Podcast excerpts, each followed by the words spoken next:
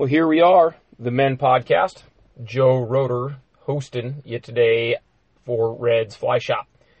Sitting here with the man, Bob Miller, shop manager at Reds. Uh, most of you that live in the Northwest know Bob because he is the man running the shop all the time. So uh, go easy on Bob, first time podcaster. Bob, tell us about yourself.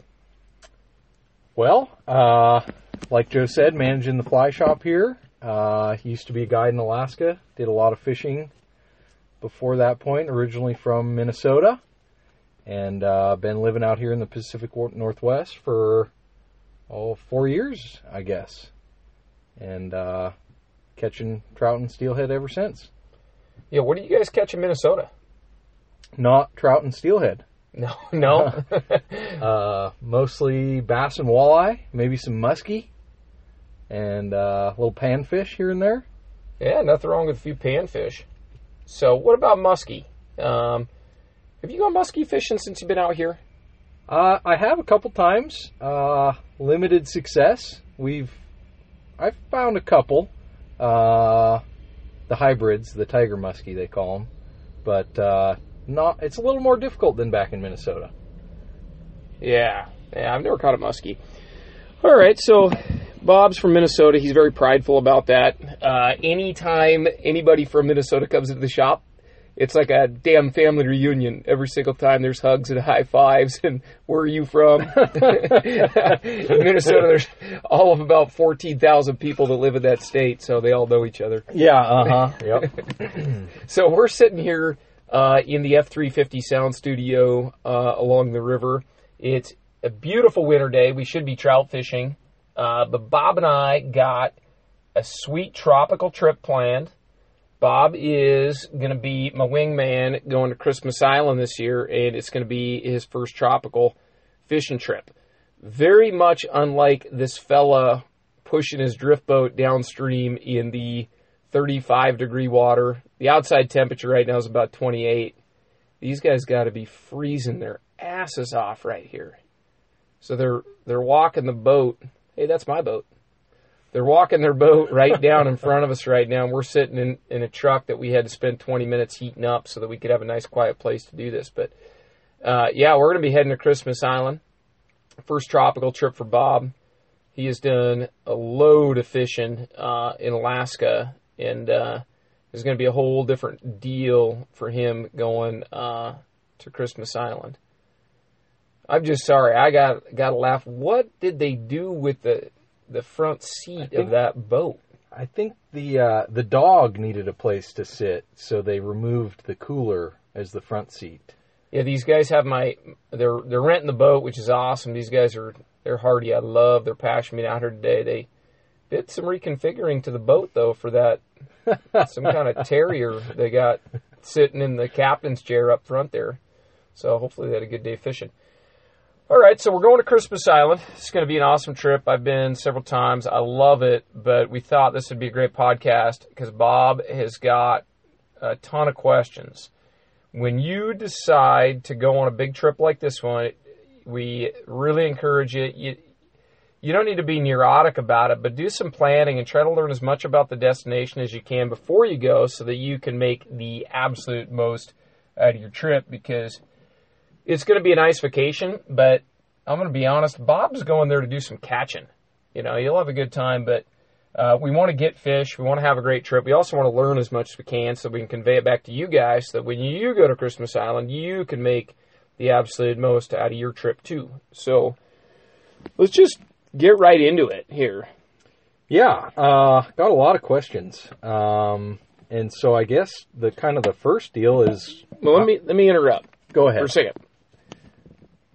What do you know about Christmas Island already? Like what or like if you had to say like the craziest weirdest thing you've heard, like you're curious whether it's true or not, what is that going to be? Uh, I saw this thing on maybe it was uh, one of those wildlife documentaries about the crab migrations. Oh, Am big- I going to see crabs? dude big ass crab migration the drivers in the trucks like when you go there's there's a couple of different ways you fish most anglers most days will utilize boats and so we'll go out of the boat with a few guys and we'll get into the details that But you might go fishing with a truck and you get to go access some pretty cool places. You might fish the open coastline or you might go to what they call the backcountry. And those guys driving those trucks, you would like the first couple times you see the crabs crossing the road, you're like, man, I feel like those guys, he must not have saw the crab because he just ran right over like a dozen crabs. And then pretty soon you just get acclimated to like the crab crunch of them just driving their trucks over these damn crabs. But it's kind of hard to listen to the first few times because, man, Huh. it, crabs are migrating across the road. Thousands of them. Thousands of them, man. They're cr- it's crazy. You find them in your waiting. Yeah, you know, you leave your wading boots outside your little bungalow shack. I don't know exactly what the right term is. It's like a concrete, you know, little guest house, and uh, you leave your wet wading boots out there on the the stoop at night, and then in the morning, uh, you got to check because the crabs they like to go in holes, and so a lot of times the hole they find, they just had to go down your wading boot. Huh. That's a hell of a surprise at 5:30 a.m. when you're lacing up and you shove your foot in there and you got one of those crabs climbing out of there. But yeah, hell of a lot of crabs. It's uh, you know, they they do such a good job on those documentaries of making it look like it's you know crab Armageddon. You know, they're going to take over the earth and and stuff. But uh, yeah, every every night, lots of crabs. You know, crawling all over the place, crossing the road. But, Cool. yeah, and strangely enough, it, they must not be good to eat. We don't really eat crab. It's not really on the menu there. They're not eating the crabs. Nah. Are they pretty small? No, some of them are like, uh, you know, like if you're a crabber, you know, like a Dungeness is like good Dungeness, like six inches wide. Uh, no, some of these things are pretty good size. Like, I mean, real relative to like a Dungeness keeper, so they must be six inches across the back. Oh wow. There's lots of small ones too, but uh, yeah, tons of tons of those things, man. They're all over the place. You get just used to them, just climbing around all over, you know, after a couple of days. Yeah, it's it's kind of weird, dude. You feel bad when the drivers just smash those things. Just running them over. yeah, and they're the the roads are like you know if you drive near the coastline, the roads are peppered with them. You Oh, know, I imagine. crab guts all over. Huh. Yeah. All right. Well, so how do we get there? All right. Well, uh, it's really easy from the West Coast. Uh, you're going to fly to Honolulu, assuming you are listening to this podcast in North America. Uh, from the West Coast, you fly to Honolulu on, say, a Monday. It goes, hell, you can go any day you want, but you just can't miss that flight out on Tuesday. Because there's only one. There's a flight a week, and uh, on Fiji Airways, and uh, it's pre- it's all pretty easy to book. Uh, we you know we got our tickets already. You know we got your ticket, and we just use that travel agent. So Yeah. uh, she books it all for us and makes it you know piece of cake. But uh, yeah, you can go to Honolulu uh, on a Monday, a couple of days early, whatever you want to do, and then uh, you fly to Christmas Island. It's just three and a half hours from uh, Honolulu down to Christmas Island. And, uh, you know, one thing you might have heard when asked, like, what have you heard that sounds crazy about Christmas Island is like, you know, one thing's going to be the airport. Like, you know, you may have heard stories about like Cassidy International Airport. And, uh, literally their customs deal is like their immigration, you know, uh, it's a kind of like a cattle drive anytime you get through immigration. It's all plywood, dude. It's just, it's like super rustic because they only have a flight a week, or well, two flights a week technically, because I guess one's going to come in from the Australia or Fiji side, and uh, and and one from the Hawaii side. Um, but yeah, so there's like two flights a week. So you got to remember, like these customs agents, they only work a day a week. So like they just kind of show up. You know, the flight comes in, and uh, you know you you go through customs there. It takes forever.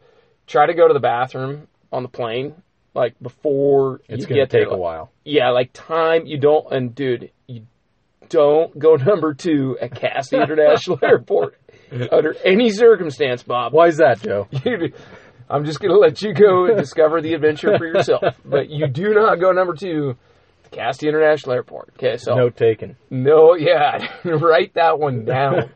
But yeah, you don't want to, and bring your own toilet paper everywhere you go in Christmas Island. Just trust me on that one. Don't rely on your guide for TP under any circumstance. Hey, and that goes for fishing trips everywhere. That's a little pro tip right there. Pro tip. That's a nugget of goodness that you will appreciate at some point. Yeah, so go to Honolulu. I, I usually just go over in the afternoon, and uh, I kind of I'm kind of a nerd uh, when when I get to Honolulu because I always want to wrap up you know, like some emails and just kind of make sure all the loose ends are tied for family stuff, kid stuff, work stuff. Make sure you know all loose ends are tied up, bills are paid, and uh, and then I can shut down for the week because there's really no there's really no contact at Christmas Island once you're there. No cell service, no internet.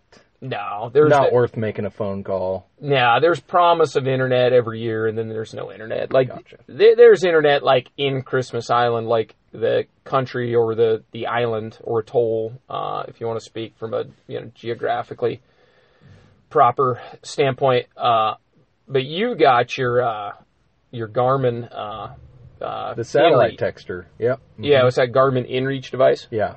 Dude, that thing's money. Yeah. We'll be bringing that one for sure. Yeah, so I borrowed anybody who's going on a, a big trip and likes spending time kind of in the wild outdoors, uh, like myself. I borrowed this Garmin InReach device from Bob, and you got your dad bought you that thing, right? Yeah, that's the way to do it. Get it as a gift. Yeah, yeah. Anybody listening? Uh, my relatives don't listen to this. My wife definitely doesn't listen to this. She hears enough about fishing all the time anyway.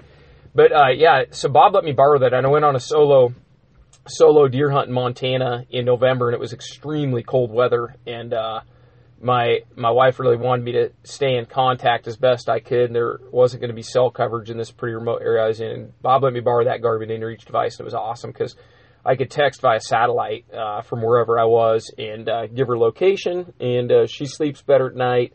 And uh, I could let her, you know, know I was all right. And I told her though that it was one way that she couldn't text back.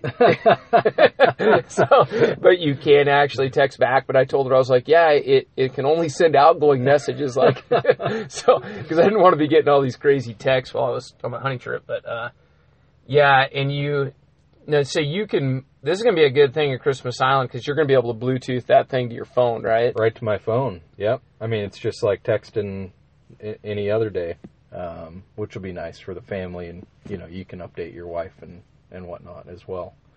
Yeah, I I'm gonna I've got to get one of those. I think you know going forward on all our Reds trips, I think we want to have that. We we've carried a sat phone at times, but have had some inconsistent results. That messenger was really cool because I could just send the message, and if it I didn't have to sit there and wait for it to go out. I could just go about doing my business and check back with it in a half an hour and be like, oh yeah, it sent. You know, it's a confirmed message. It went out. Whereas that satellite phone always was it seemed like kind of an inconsistent connection with a lot of delay and most of the time all I want to do is just say hey we're here everything's great you know we're having a good time Yeah. etc so I, I don't really want to have a conversation a lot of the time because it's just that sat phone thing has, has been really frustrating for us but uh, Oh, they're great for yeah peace of mind, or if you had an emergency situation, it'd be nice to have as well.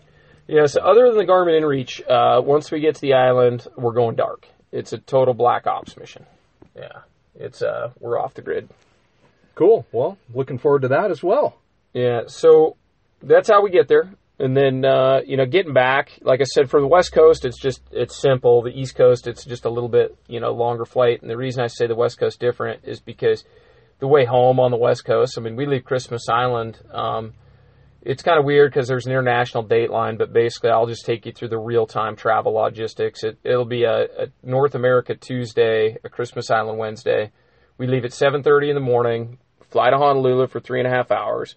Take about two hours, to, you know, check in, get back in the U.S., go through customs. It's real simple, and then uh, jump on a plane and fly back to Seattle, Washington, and uh, we're there at like that's about a six-hour flight. So we're there, I think, at 8 p.m. ish. I want to say uh, it's it's a reasonable evening time. We're back in Seattle, so leave Christmas Island in the morning.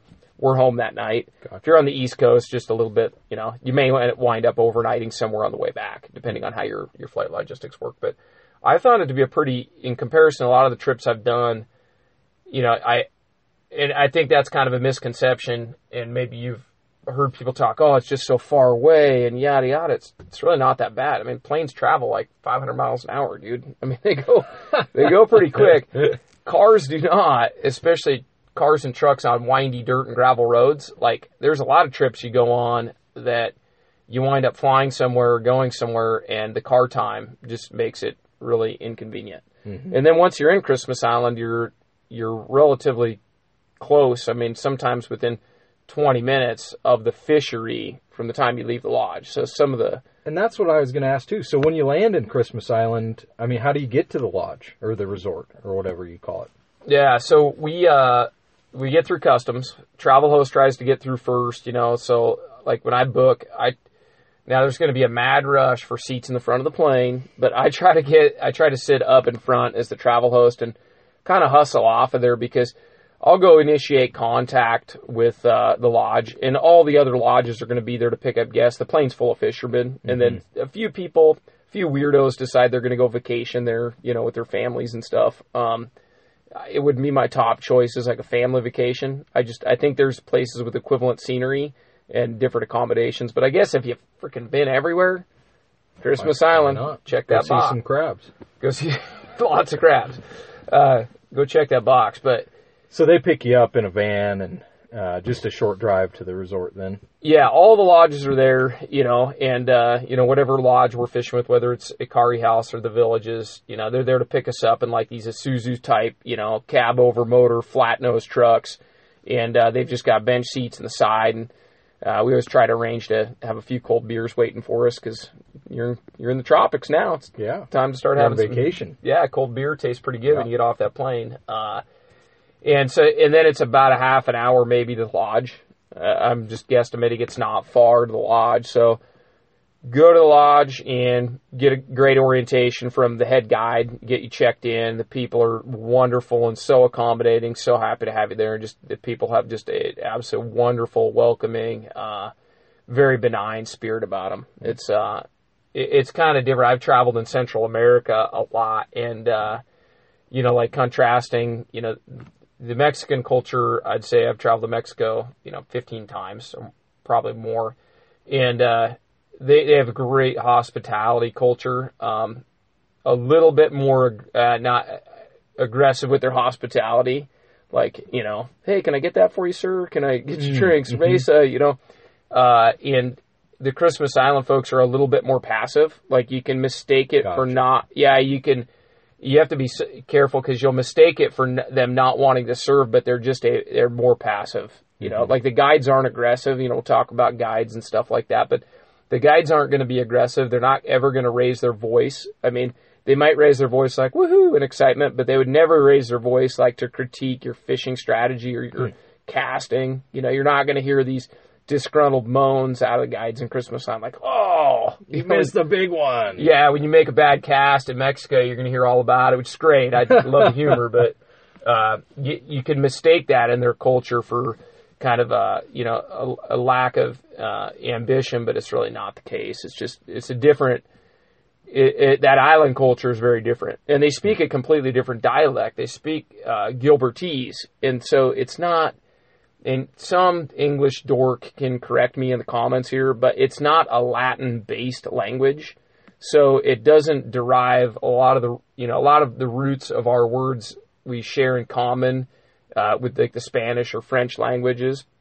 And the Gilbertese language is complete, complete lack of, you know, basic, you know, shared phonics with the English language. So there really is no faking it. I mean, it's like it's completely different as far as the language base.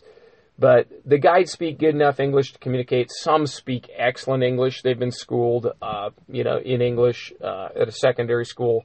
Some uh, will go to Australia um, to go to school. because it's an Australian territory. You know, I think currently that's a good question, Bob. Uh, I'd have to look that up. We need like a computer guy sitting in our podcast on fact checking, fact checking on Wikipedia and stuff.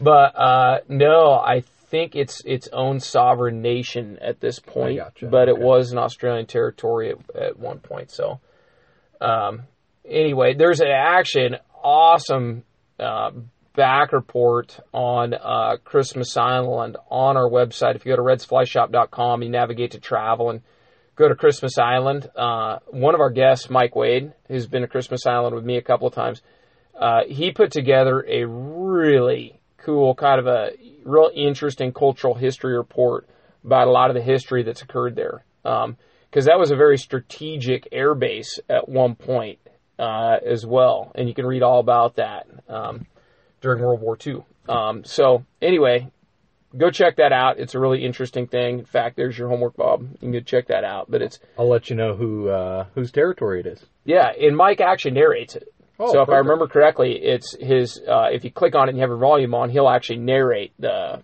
presentation for you. Huh. It's pretty sweet. I'll So, check that out. Anyway, Gilbertese, you won't understand a damn word they're saying in their language. Trust me. Don't even try. So, do you go through the town? Is there a town there on Christmas Island? Um, any point in going to town? Any shopping, tourist attractions? Yeah, the town's called named London. Um, there's Paris, London, Poland, and a whole bunch of other European uh, cities or countries, uh, and that's what the towns are kind of named after. Mike's report um, explains a lot of that as well. Uh, yeah, going to London's kind of neat. Um, you know, they have a couple of other industries other than sport fishing. Um, commercial fishing, like tuna fishing and offshore fishing, uh, is is one of their you know economic sources, and then coconuts, you know, uh, Oh. as well. So on some of the surrounding you know islands and things like that as well, Huh. because there's you know a mixture of islands in that Kiribati uh, chain. Kiribati is a uh, pr- pronunciation for that country. It's Kiribati, but it's like got T's and B's and stuff in it, but Yeah. it's pronounced Kiribati. Kiribati. And uh, Christmas is it's named Christmas Island because their pronunciation of the island or the country is somewhat uh, sounds a bit like Christmas. So I just say Christmas Island. Okay, So it's not because you go there at Christmas time. gotcha. Although you found out you were going around Christmas time. I did find out. Merry Christmas to me. Yeah, it's a great Christmas gift for anybody listening. okay, so there's some of the backstory. We'll get to BSing about fishing here eventually. Um, yeah. So, uh, well, talking about Christmas time, what what time of year do you go? I mean, we're going in May. I know we got trips going there all all times of the year. Um, how do you how do you pick? Uh, that's a I get that question quite a bit. Uh, well, it's three and a half degrees north of the equator, so it has extremely stable weather patterns. Um, they'll get an occasional typhoon or something like that that blows through there, like, but it really is in kind of those unweathered latitudes, like the horse latitudes, you know, where you know explorers would be sailing ships through those latitudes and they would get no wind and it would be calm and they would end up eating their horses. Mm. So the horse it's it falls within that latitudinal boundary. Very calm. There's going to be wind while we're fishing and stuff like that but it's it's a very you know calm weather pattern. It's like in the mid to high 80s pretty much every day of the year. Like if you go look and to be like oh i wonder what month is nice to go to christmas. Island you look it's like the the temperature graph is pretty much a flat all the way across. Um, they get a little bit more rain you know and i and I get data on this. Again, we need our fact checker um, doing this, but they get a tiny bit more rain in January, but it really it's not like a deterrent to fishing. You know, it's like we're talking very subtle difference. Uh, the first time I went was in late May, and we got a couple of cloudy days with a little rainstorm. You know, I, I think you can get that any time of the year. It's like Groundhog's Day, man. You wake Yeah. up, same day every day, same length of day every single day. You know, um, same amount of daylight all the time. So very stable weather patterns year round. Uh, there really isn't, you know, a month that's, you know, much better than another. We happen to go do a lot of our trips in May because that's when we lose out on fishing here. If our river we're looking at right now, the Yakima, it can be high and muddy in May. So I personally plan my trips where that river might be blown out, where I might not be working here anyway. Uh, but uh, you know, we're going in September. We had a trip going in September of 2019. Looks like we're gonna have a trip going in September 2020. Uh, you're gonna have your trip in September, tw- or excuse me, in 2020 at some point. Dates undecided yet. Uh, and you're going in May this year. Uh, we got a trip going in February this year, Mm-hmm. and we've seen pretty similar success across the board. Does it seem to matter time of year? Different, you know, any different fish species or anything, or not? It's just the same every year, or every time of year, and it's always good. you know, my trips have all been, you know, really similar to one another. Uh, you know, people will ask about moons and tides. Uh, and, you know, whenever you can go is the right time to go. Like, you start to overplan this stuff, and you, that's, that's how it, stuff, I was going to, I'll just say it, that's how shit hits the fan. People will scrutinize over tides and moon cycles and dates, and they'll have paralysis by analysis. they'll wind up thinking about this for so long, trying to find a date that has the moon cycle that Joe said to go, and they won't end up ever going. You just go when you're going to go. Um, the first trip, in fact, so I'll just lay everything I know out. I my when I do these trips, I'm thinking for the long term. I want to be fishing Christmas Island. I want to be booking trips for Christmas Island. I want to do the best job I can for all the customers that book through Reds. So I'll typically ask the guides a lot of questions, and I'll it'll be like while we're fishing, and I'll isolate them so they don't get to do any answers by committee. But I'll be like, hey, so you know, what do you think about the tides and moon cycles? You know, what do you think the best times of year are?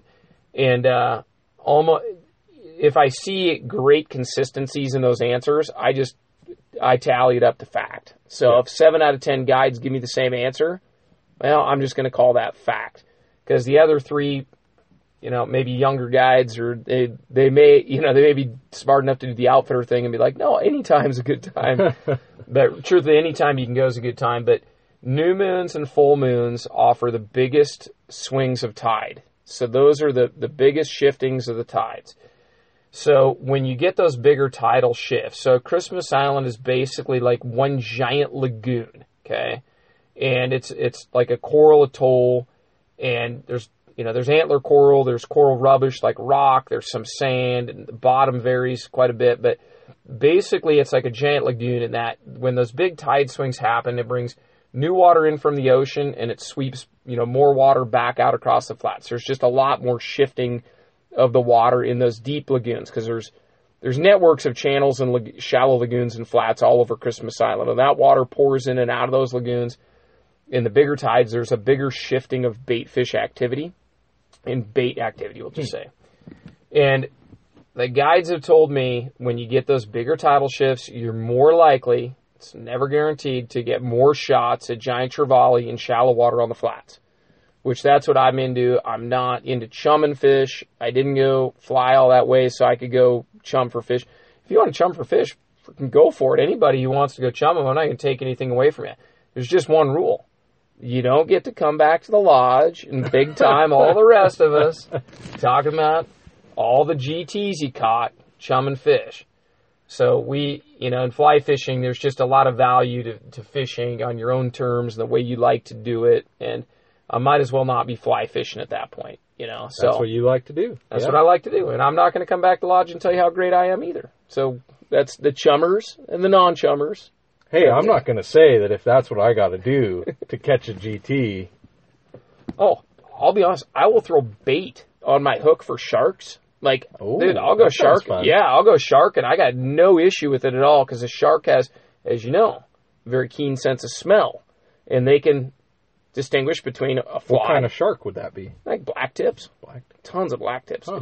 Oh yeah, dude, there's black tips all over the world. So the we'll catch some of those. I hope so. Okay. If we have, we got to bring you know 12 weights and wire leader. We can talk about sharks later, but um, so I know I'm not above you know throwing some bait or doing some stuff different. But regarding chumming, like it, I, I and I've heard it backfire a lot of times for guys. They go sit on a pancake flat for four hours chumming and they don't catch a damn thing, and they And could have been work. yeah they could have been hiking around enjoying themselves, looking for bonefish and blue trevally and other species. So. I've heard it backfire too, but if you want to go fair chase, GT fishing, new moons and full moons tend to offer a, few more shots. However, the first trip I went on, I probably got more shots at big GTs. We on and we didn't go. We went like a three quarter moon, and between the three quarter moon and the full moon, the last two days of that trip, I ended up getting quite a few shots. Hmm. So you don't have to hit it right on the money. The upsides are that you get those big tidal shifts. You might get a shot at a GT. Not everybody's going to catch a big GT. It just ain't going to happen. Okay. Uh, we can talk more specifically, species by species, in a minute. But What and what kind of bait fish are you saying are moving uh, uh, when the tides are coming in and out? What what are those? there's like mullet and just, you know, I just want to say mullet, you know, and there's a whole bunch of other little stuff, you know, I don't know. And But the crabs they don't get pushed around by the. oh, the cra- yeah, crabs and but everything. that's not what the GTs are eating. They'll they'll eat uh yeah they'll eat small snapper. Yeah, I think they'll eat crabs. I don't know why they wouldn't eat crabs. I don't know. I'm not throwing a crab pattern at them, but yeah, I think they eat everything, dude. They're Okay. smashers. But Um, but yeah, the the they're reacting to any of that. You know, they'll eat shrimp. Um, they'll eat anything they can. So any of that, those heavier currents makes that bait fish more vulnerable. But the the downsides to those big tides are that you can get on a flat during a tidal shift, and if you're not in the right spot, you're going to be in the damn desert, dude. Hmm. Like I've been on those big tide shifts, and if we're in the wrong spot at the wrong time, you will not see a bonefish one. Huh. So there's some risk involved in that strategy. The neap tides and kind of the quarter moons and half moons, those are going to offer probably the most consistent currents where the guides they know for certain they can get on great bonefish fishing and that bone, those bonefish are going to hang around. They're not going to move off those flats. They're not going to it's not going to be 30 minutes of, you know, furious action and then 2 hours of nothing. It's going to be much more consistent fishing during those more stable tides. The other upside to the, you know, quarter to half moon, you know, quarter, half, three quarter moon phases, and you're there for a week and the moon changes once a month. So, I mean, you're going to overlap, you know, it's pretty easy to overlap on some of those bigger tides, but the upside is that you can go fish the coastlines or what they call the shipwrecks, which is really, really cool. Hmm. In the big tide shifts, you can't, it's, you're only going to get like a short period each day when that might be fishable. So you're looking at driving two hours in a truck. It's a long drive to go fish some of those remote coastlines. You're looking at driving all the way in that pickup for, you know, a limited fishing window, you know, when the tides aren't that great. So in those moderate tides, you can go fish those coastlines and it is spectacular. Hmm. You have these waves just crashing in and breaking and then there's like a breaker reef and then inside that kind of this mini reef there's like this flat with some chop and some moving current and you would think oh yeah there's no way these bonefish or these other fish are going to be living out here on this coastline and dude it's incredible and those fish are so aggressive and they're generally hmm. a little bit easier to catch when you get shots at them from my experience because of the just the general noise and surroundings you can get some really good close shots at both trevally you know several species of trevally and bonefish on that coastline. But that you're taking a truck. Normally you're you're fishing not out of the boat, but taking a boat to a flat and then walking on the flat. Yeah, yeah. So the the way the yeah. So let's talk about what a day looks like then. So we're gonna let's go. We'll go kind of back quick to orientation. So yeah, you'll you'll you you arrive and you don't fish that day typically. So you're gonna you're gonna get go from the Cassidy Airport at Christmas Island. You're gonna you know drink your beer if you like a beer, and you're gonna drive to the lodge. You're gonna get checked in. You're gonna go through an orientation from the lodge GM and uh, their hostess or hosts, kind of let you know like what water to drink, what water not to drink. Do not drink the tap water. Um, most of the lodges, I know the villages does, has a reverse osmosis drinking water system, and so that drinking water in pitchers is a hundred percent pure. Like you're you're good to go um, when it comes to to that water, but. Yeah, don't brush your teeth with that tap water, dude. St- Steer clear Stay to that. away of that. I was told to throw my toothbrush away if I, No if I kidding. put it in that water. Um, but uh, yeah, so we go through the orientation and we get all that stuff. Uh, you know how the fishing program is going to work, and then we rig up rods and all that. You know that first night. One thing I love about Christmas Island is I'm a more well. There's a lot of things, but I'm a morning guy, and I get up early, and uh, we're going to be up. You know, probably before daylight, so we up, be up about five o'clock in the morning, and uh, they when they have a full lodge, they generally schedule breakfast so that the boats that are going to go the furthest away, and that boat might have three to five anglers on it, usually three or four. The boat that's going to go the furthest, their breakfast, and it's all written. Dude, I love how they write it up. Like they schedule it down to the wire, man. So the first, the boat that's going the furthest has breakfast kind of scheduled early, and you can overlap. But what they like to do is a breakfast might be at 5:30 a.m., six or 6:30. The boat that's going the furthest will just generally have breakfast first Sure. so that they don't get all 15 anglers in there at once. So the boat that's going out first will come in, have their breakfast. Uh, lunch is kind of a make your own lunch kind of thing, and uh, you know make yourself a sandwich. You know, get some apples or whatever. Uh, and uh, one thing I did think was hilarious about the fruit selection there is they have Washington grown apples Oh, in really? Christmas Island. Yeah, we're just like three thousand miles away, and we're still we're eating apples grown minutes from our house. You know, probably ten or fifteen minutes from your house, Bob. Yeah. uh, so you, yeah, you, you lunch is kind of a do-it-yourself thing, and then you'll jump on your, you get your anglers rounded up. You know, you might be with you know a couple other guys, and uh, your guide's already pre-assigned. At the villages, we fish a one-to-one guide to angler ratio, so everybody's got their own guides.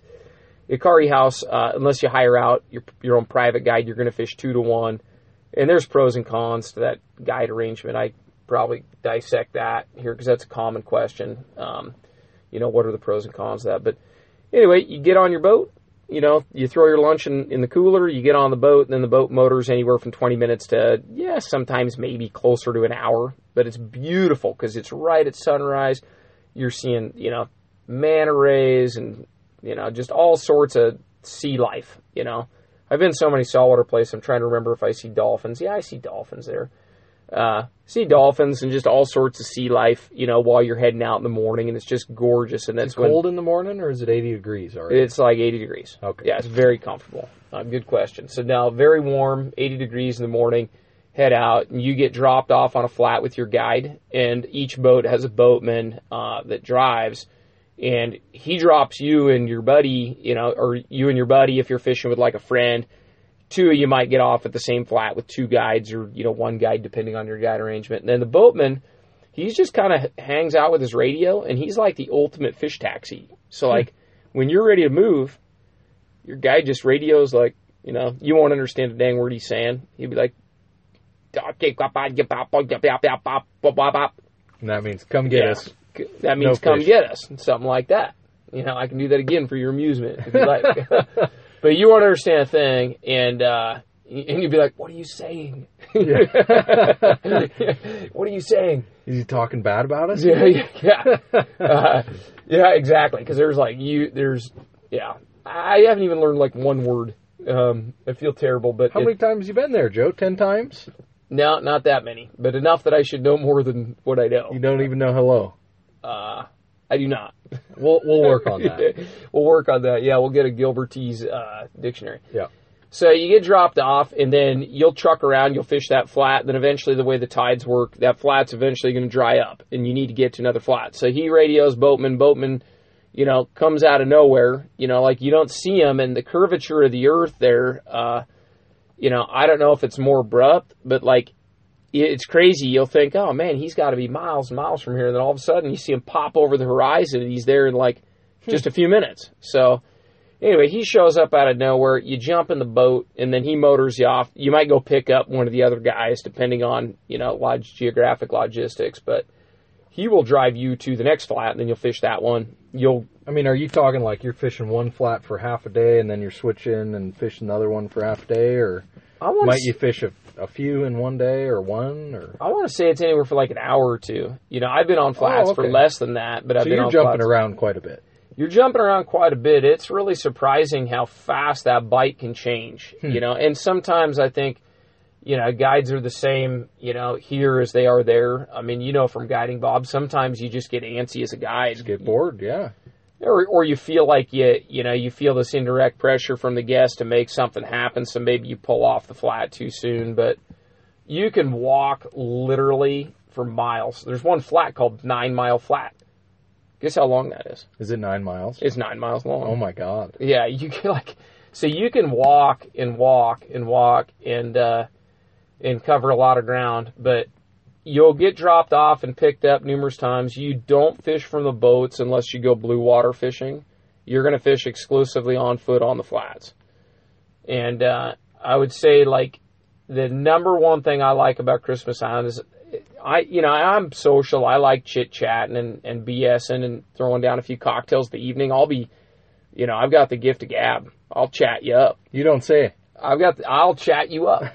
but when I'm on the flats, I'm there to fish. Like Yeah. there might be an hour where my guide and I don't even talk. Like we, it's silent, you know, and all we're doing is creeping and stalking. You're going to hear a little bit of a breeze.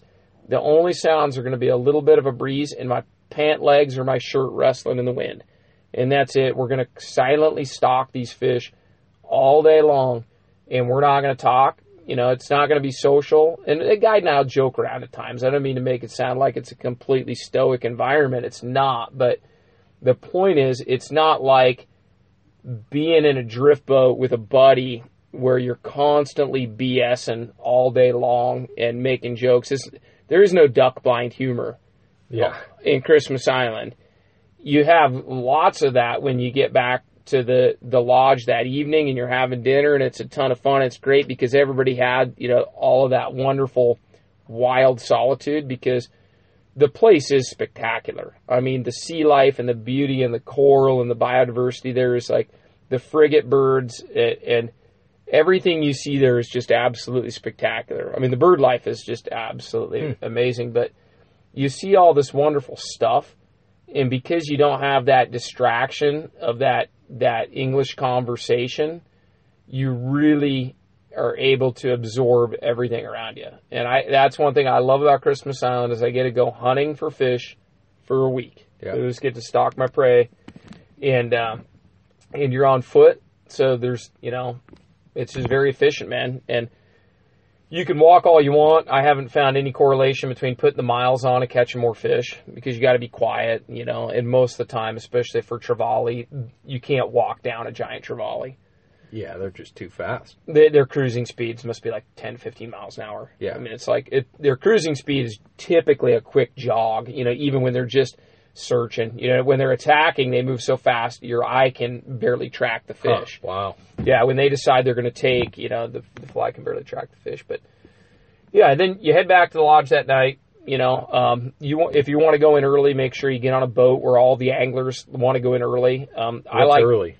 three o'clock. Okay. You know, so we're out we're out fishing about seven, I'd say, and like three would be kind of early. I like fishing about five. Those guys are super hardworking. Uh, they'll fish you long days, but what you want to do if you're not on a Reds trip, this is really important. If you if you just go do the trip, you know, I, we encourage you to contact us first. Let us help. You know, if you need tackle and stuff like that, especially, we'd love to sell you some stuff.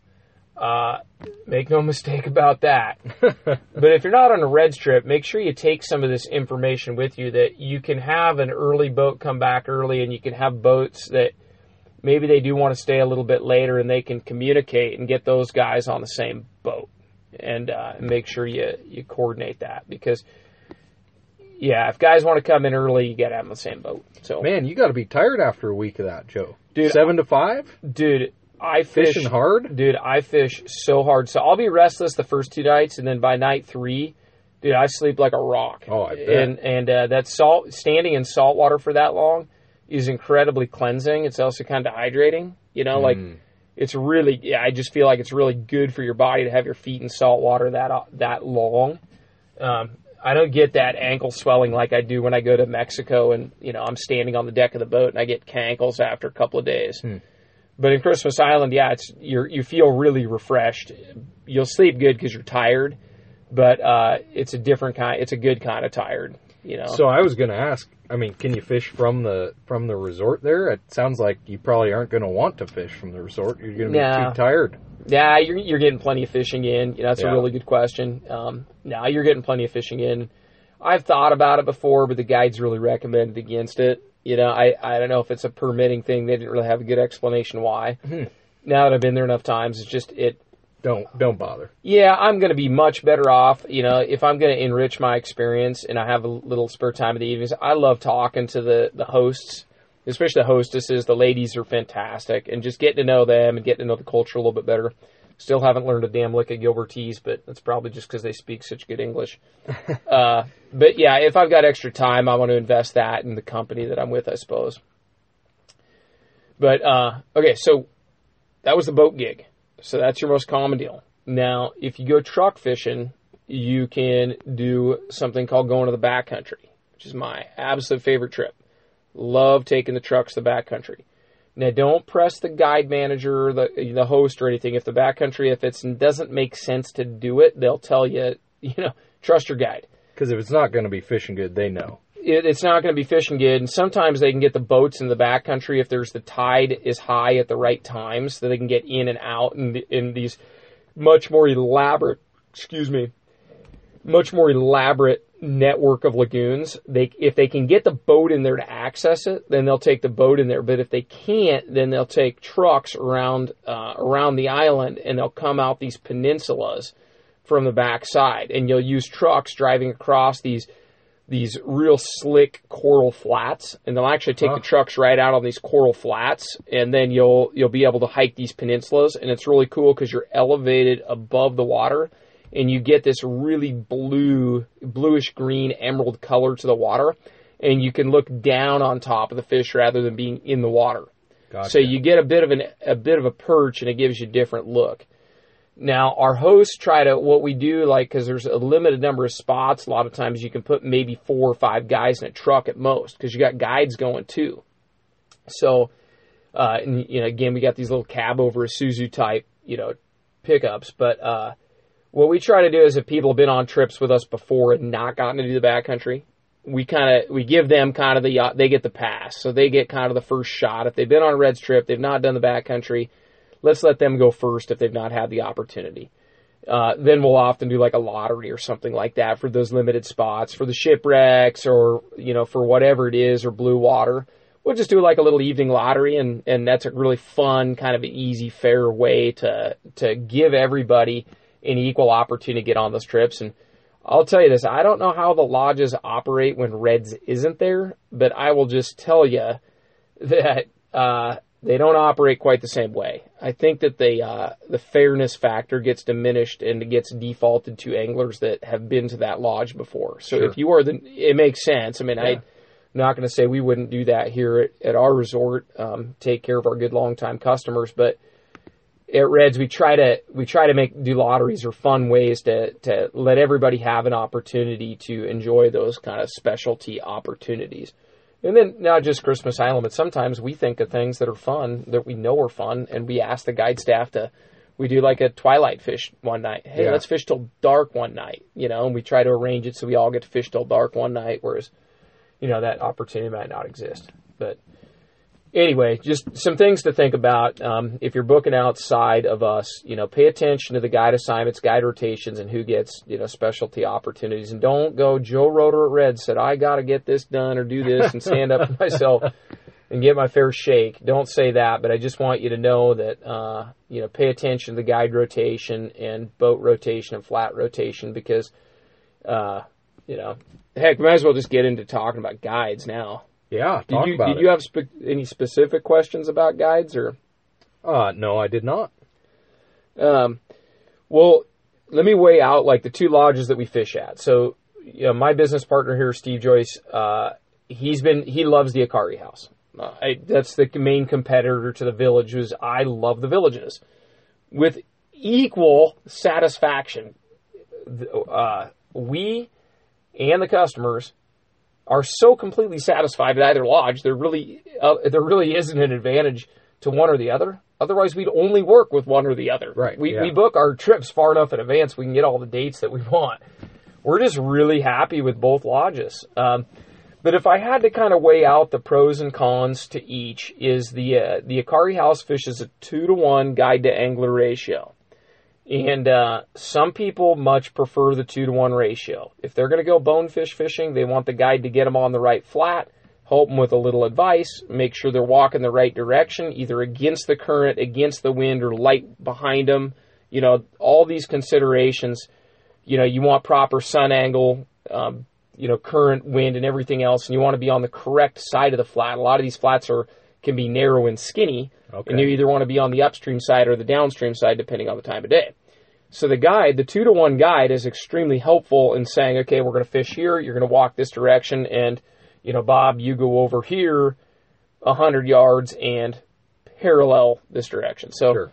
a lot of people don't want a guide around them all the time. They want to go bonefish fishing, and they want to spot their own fish, and they want to, you know, they want some space, and I totally can appreciate that.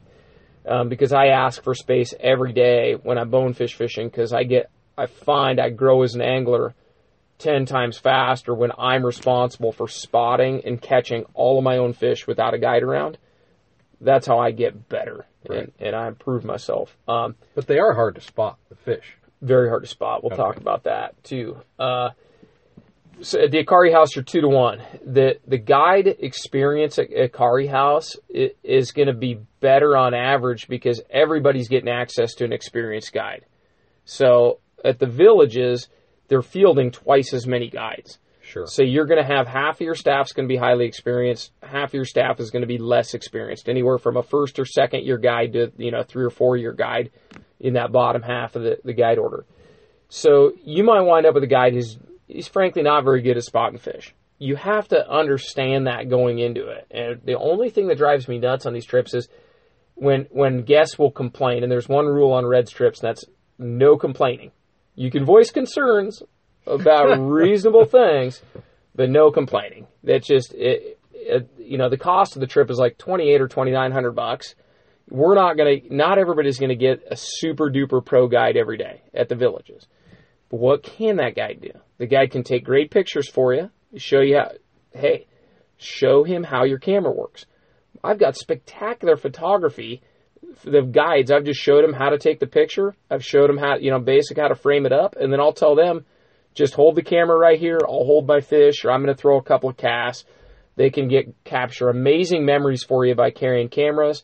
They're going to carry extra rods. They're going to carry gear, and guess what? They're going to carry a radio so that you can get moved. You can you can go your own direction, com- go completely renegade, mo- go your own direction, and when that flat dries up, that single guide's going to call that boat and get you out of there. Mm-hmm. So there's some mobility advantages, but you know I've heard such wonderful things about the Akari House at the two on the two to one ratio that I, I mean I can't really argue with it. Customers are so satisfied there, and you can hire a private guide for a day or two at the Akari House for like an extra 150 bucks a day. Oh, So you've got the option. Anyway, you know, everything else being equal, that's really the only chief difference. The Akari House has a couple of boats that are a little bit faster, so you you know you get to the flat a little bit quicker and stuff. But but there's so much out there. You're not competing for the better flats or anything like that. no, not really. You'll see a boat or two here or there, but uh, nah, not really. It's it's. I mean, no, it, you're not really competing for water or anything like that. It's an extremely quiet, peaceful environment. So we haven't even gotten fish species yet.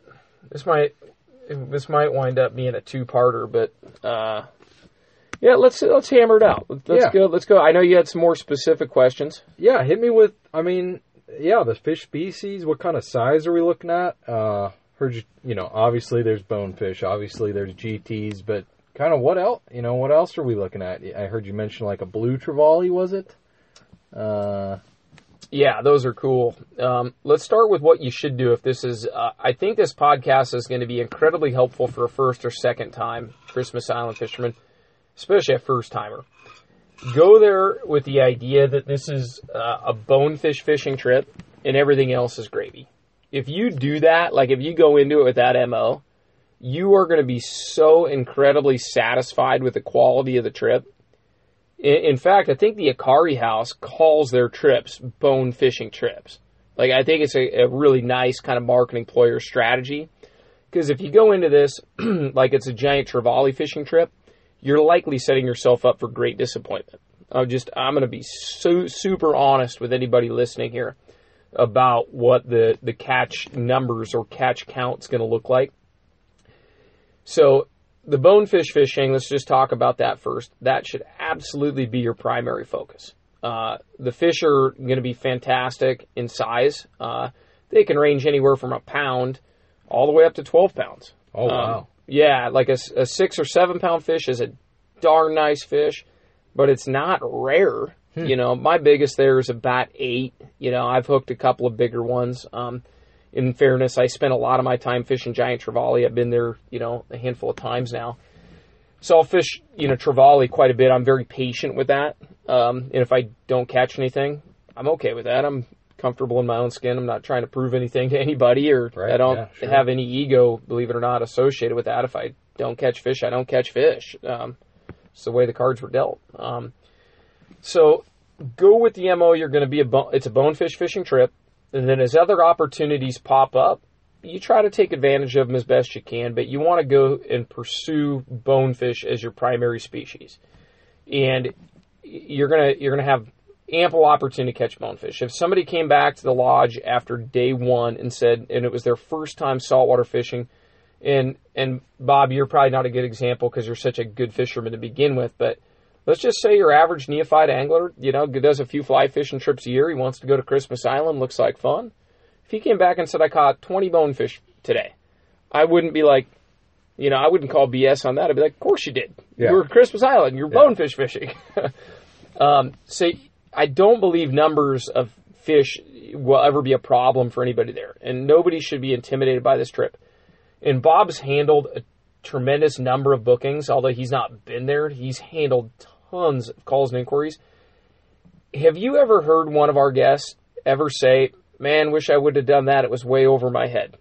Never. No, I mean everyone that comes back, they they always have an awesome time. Like you say, they have a ton of bonefish. Maybe they have a chance at a GT, or maybe they don't. But who cares? Because the bonefish fishing was just lights out. Yeah, And uh, nobody said that ever about a No. tropical trip with us. Like, you know, I think we do a pretty good job of selling it, honestly, because we we want this to be a, you know, we want to exceed expectations. But, you know, you're going to bonefish fish. Fish, you're going to do it on foot.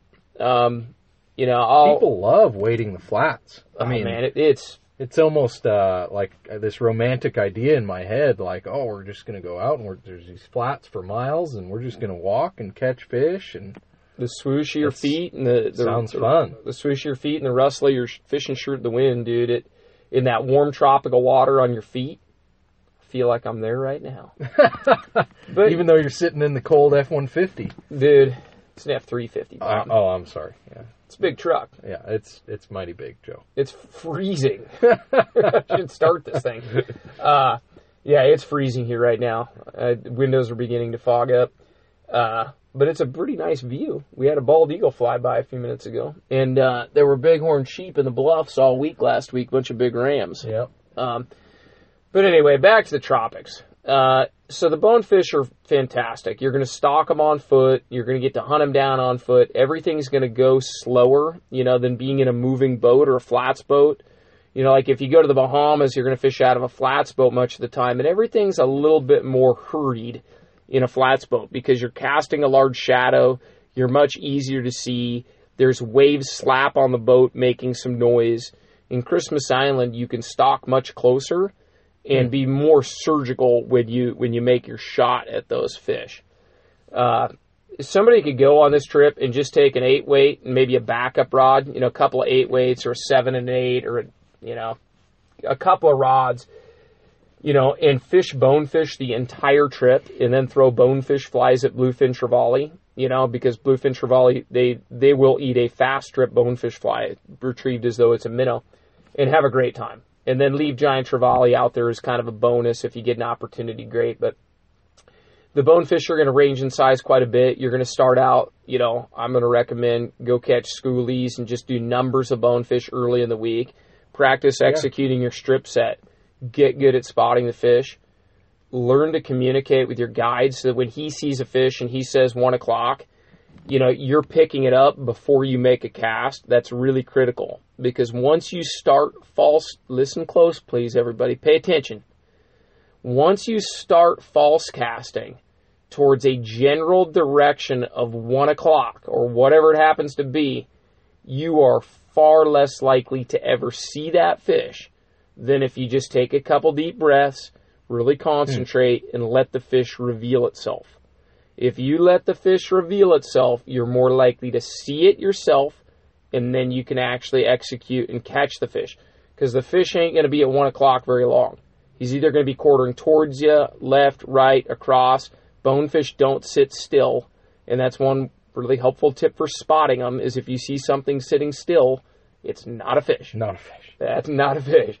I've seen eighty thousand things I thought were bonefish, and none of them were moving. What color do they look like in the water? You know, usually you're just seeing a shadow. Um, Okay. Generally, you're just going to see a very subtle mirage moving across the bottom. You'll see the absence of sand is a really good way to to spot them. Sometimes you'll see their eye. The really close ones, you'll literally just see their eye. They can be that what invisible color is their eye? gold and black is Okay. generally how you spot that. And uh, yeah, you'll see like if they get within 20 feet, a lot of times you won't see them. But depending on the sun angle and things too, like when there when there's a a good shadow, you know, you could see them quite effectively. What color sunglasses am I wearing, Joe? Uh, you know, I'm honestly not too picky about it, but I like that that uh, Chroma Pop uh, from Smith. I've got the copper, and I just wear that for pretty much everything. you can get those like low light igniter lenses and some of those, but uh, I want the Chroma Pop from Smith. I'm going to put that in all. All my glasses are always going to have that. Gotcha. Um, but yeah, I, I run the, the, the copper lens is, is my color. You know, clouds blow over and stuff like that. I mean, the lighting conditions change from morning to afternoon to evening. I'll generally bring, you know, I always bring a backup set every single day with me on the flats. Right. And uh, a lot of times I'll have like an amber or something for low light as my backup set. But it's got to be just dark enough that I could, they, they would make a viable substitute if I was to, you know, lose my primary set of shades. Yeah.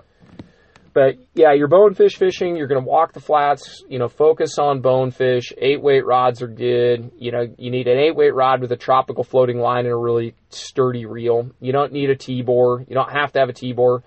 Uh, although I recommend having one really nice outfit. Like if you're thinking about investing, get a grade A eight weight rod with like a Tibor hatch reel, and uh, loaded up with like good hatch backing, so you know 68 pound backing, so you don't lose a fly line should you hook a trevally or something goes crazy.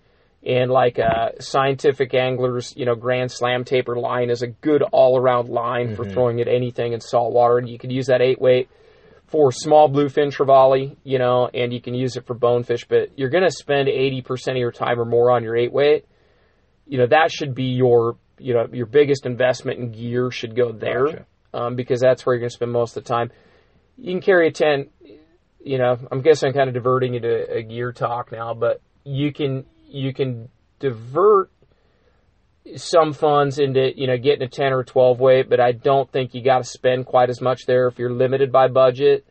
I personally just buy the, you know, I'm 40 years old now, almost, got a birthday this year, but anymore. I'm just so tired of owning too much stuff. I would rather not have it than have mediocre gear. Mm-hmm. Like personally, like I sell a lot of gear of all price ranges just because my values aren't the same as all the consumer values, but I'd personally almost rather not have it than have anything that I'm going to have to buy again. I'm just so tired of having mediocre equipment. So I'd rather do without a 12 weight and put more money into my 8 or more money into my 10 Now, are they going to have like a backup rod at the lodge in in case you did break one?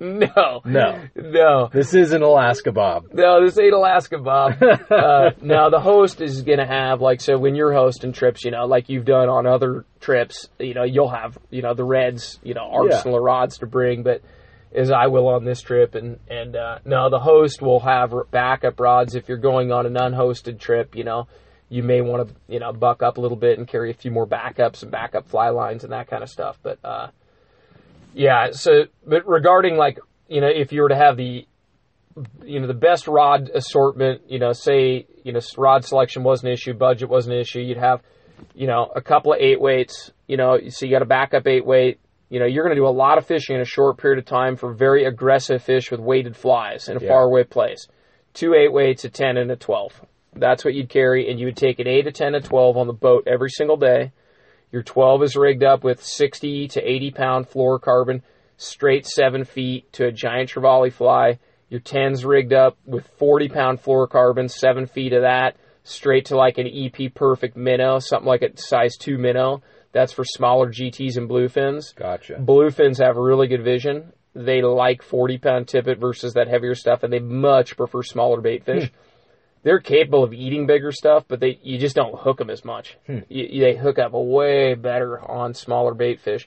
And then you got your eight weight with a shrimp pattern that you're throwing at bonefish, you're throwing at triggerfish, you're throwing at smaller bluefin trevally, uh, you're throwing that at golden trevally uh, as well. Golden trevally act much more like a permit. They're very slow movers. They eat crabs and shrimp.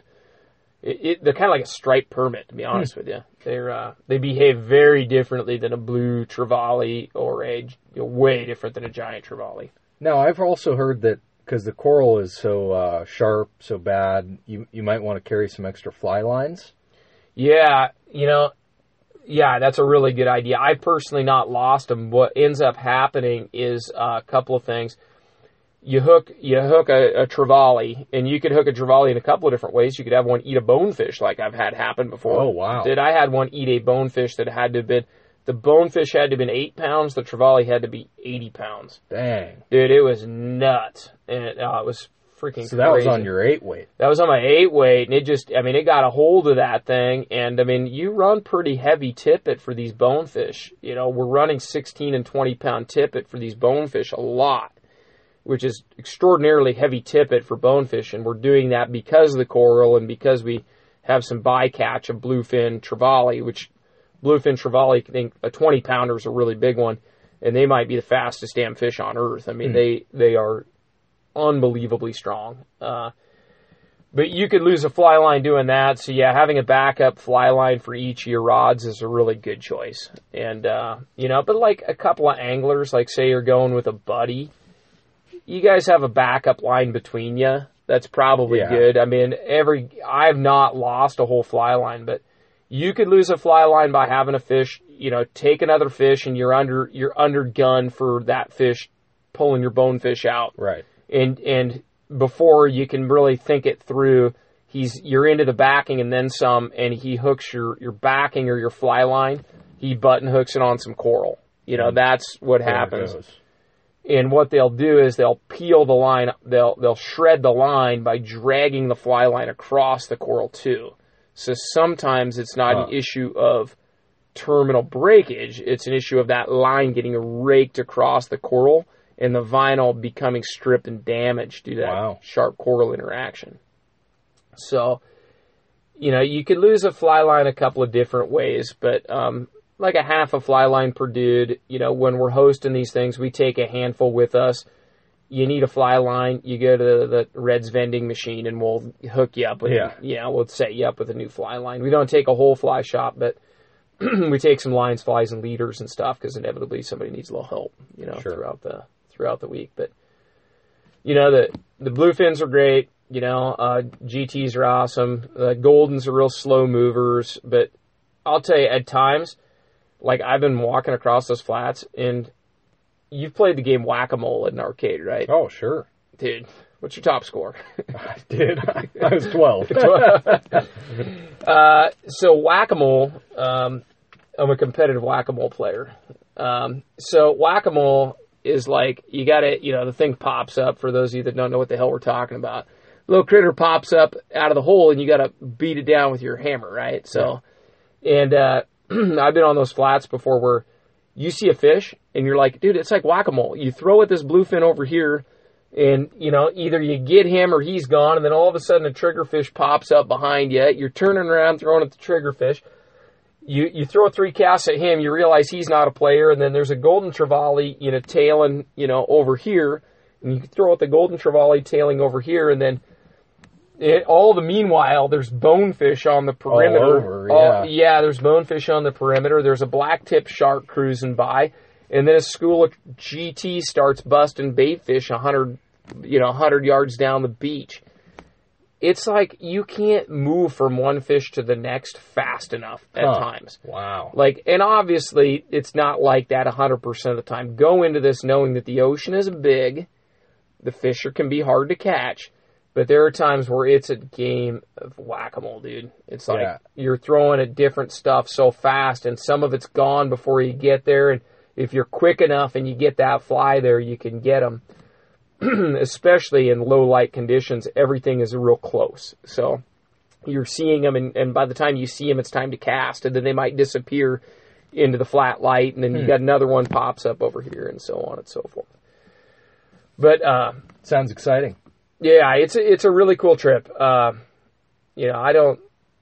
Yeah, I mean, there's. Yeah, you know, I mean, you could make this a four hour podcast. I mean, just going through all the, the kind of the nuts and bolts of it, and uh, you know, and covering the details, and and you know, by all means, sir, go to our blog and and look and find our, you know, guide to fishing Christmas Island, our blog, because that's got some incredibly you know valuable information on there as well. This podcast shouldn't be the end all for your research, but if you're thinking about booking this trip, you know, take a look at our dates, and uh, you know, and it, you know, advice is free. You know, call and talk to me or email me at joe at redsflyshop.com or email Bob, Bob Miller at redsflyshop.com. Talk to Bob if you have questions uh, and you want to do the trip.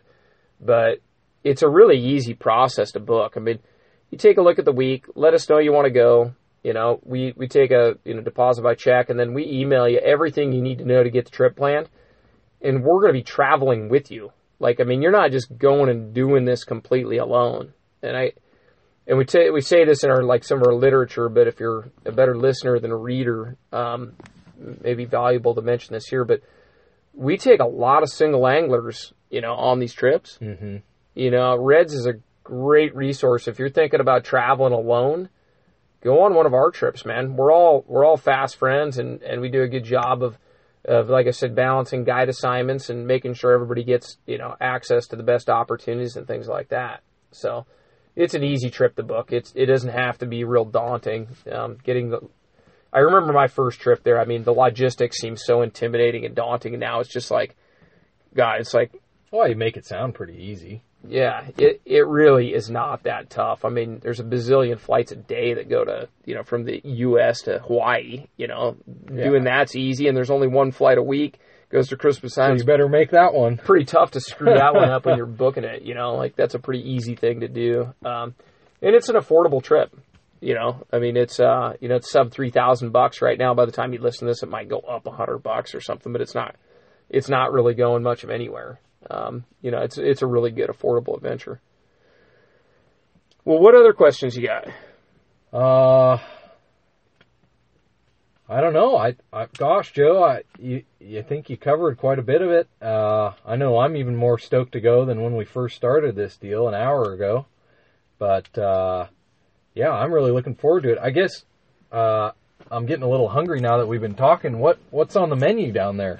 Oh, a lot of fish. A lot of fish. Which, like, I okay. So the only negative, and I've heard this before I went to Christmas Island, was oh the food is horrible, and I've not experienced that. Like I'm pretty like I'm pretty easy to please too. I I have adult taste buds. I like mushrooms and avocados and spicy things, and I'm I'm not happy eating peanut butter sandwiches for weeks. So when I say I'm easy to please, I'm not like I I I like good food, but I I like real food, Yeah. and uh, I appreciate the fact we get uh, like fish and rice every night. Like I'm pretty damn happy having fish and rice. Fresh fish, right? Fresh fish, yeah. Like I could eat that every night for the rest of my life and be pretty happy. You know, prepared slightly differently, maybe a Yeah. few different herbs and things. Right. Uh, but I thought the dinners were, were great. I got no problem with the dinners. Something about Christmas Islands, they can't grow fresh vegetables and like lettuce and things there Huh. because they're so, they don't have any soil. It's all sand all and coral. sand. Yeah, so they don't. So they have to fly that stuff in from Honolulu or Fiji, or you know, I think most of it comes in from the Honolulu side. But uh, you're not going to see. You'll get a few fresh salads and stuff like early in the week. But uh, you know, like fish and rice, I'm really happy with. I got no issues with that.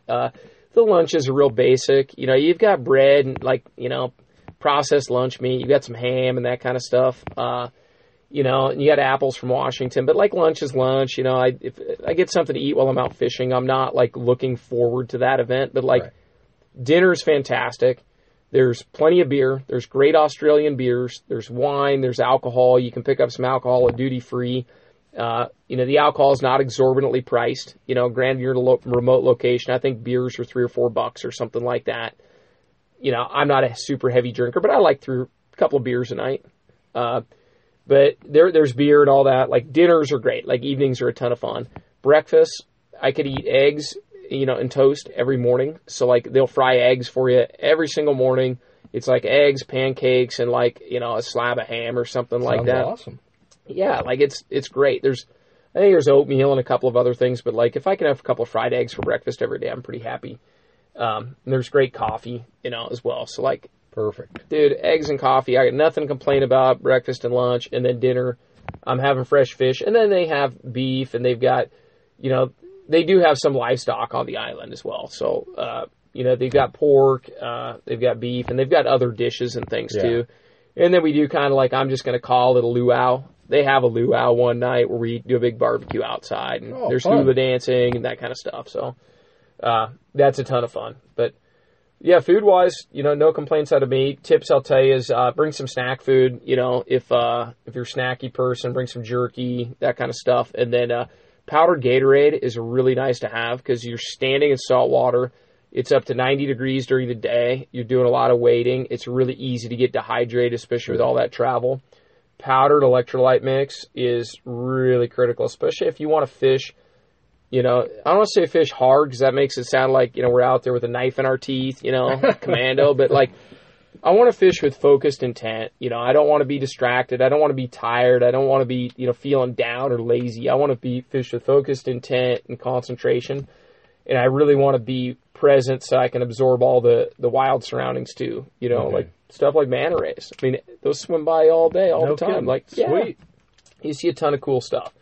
So I want to feel good. I I'll take that powder Gatorade mix uh, and make sure that I fill a bottle up with that each day, and uh, and then just kind of a you know a word of advice I think is good for everybody is just don't drink too much. You know, like I've been on dozens of these you know tropical trips and.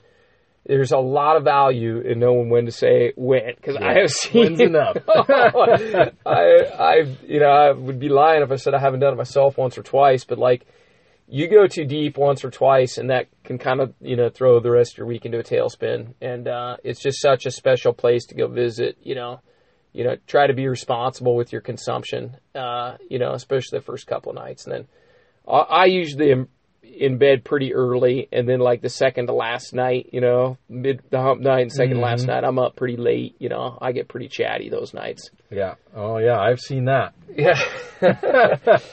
um, but yeah, anything else we need to cover, Bob?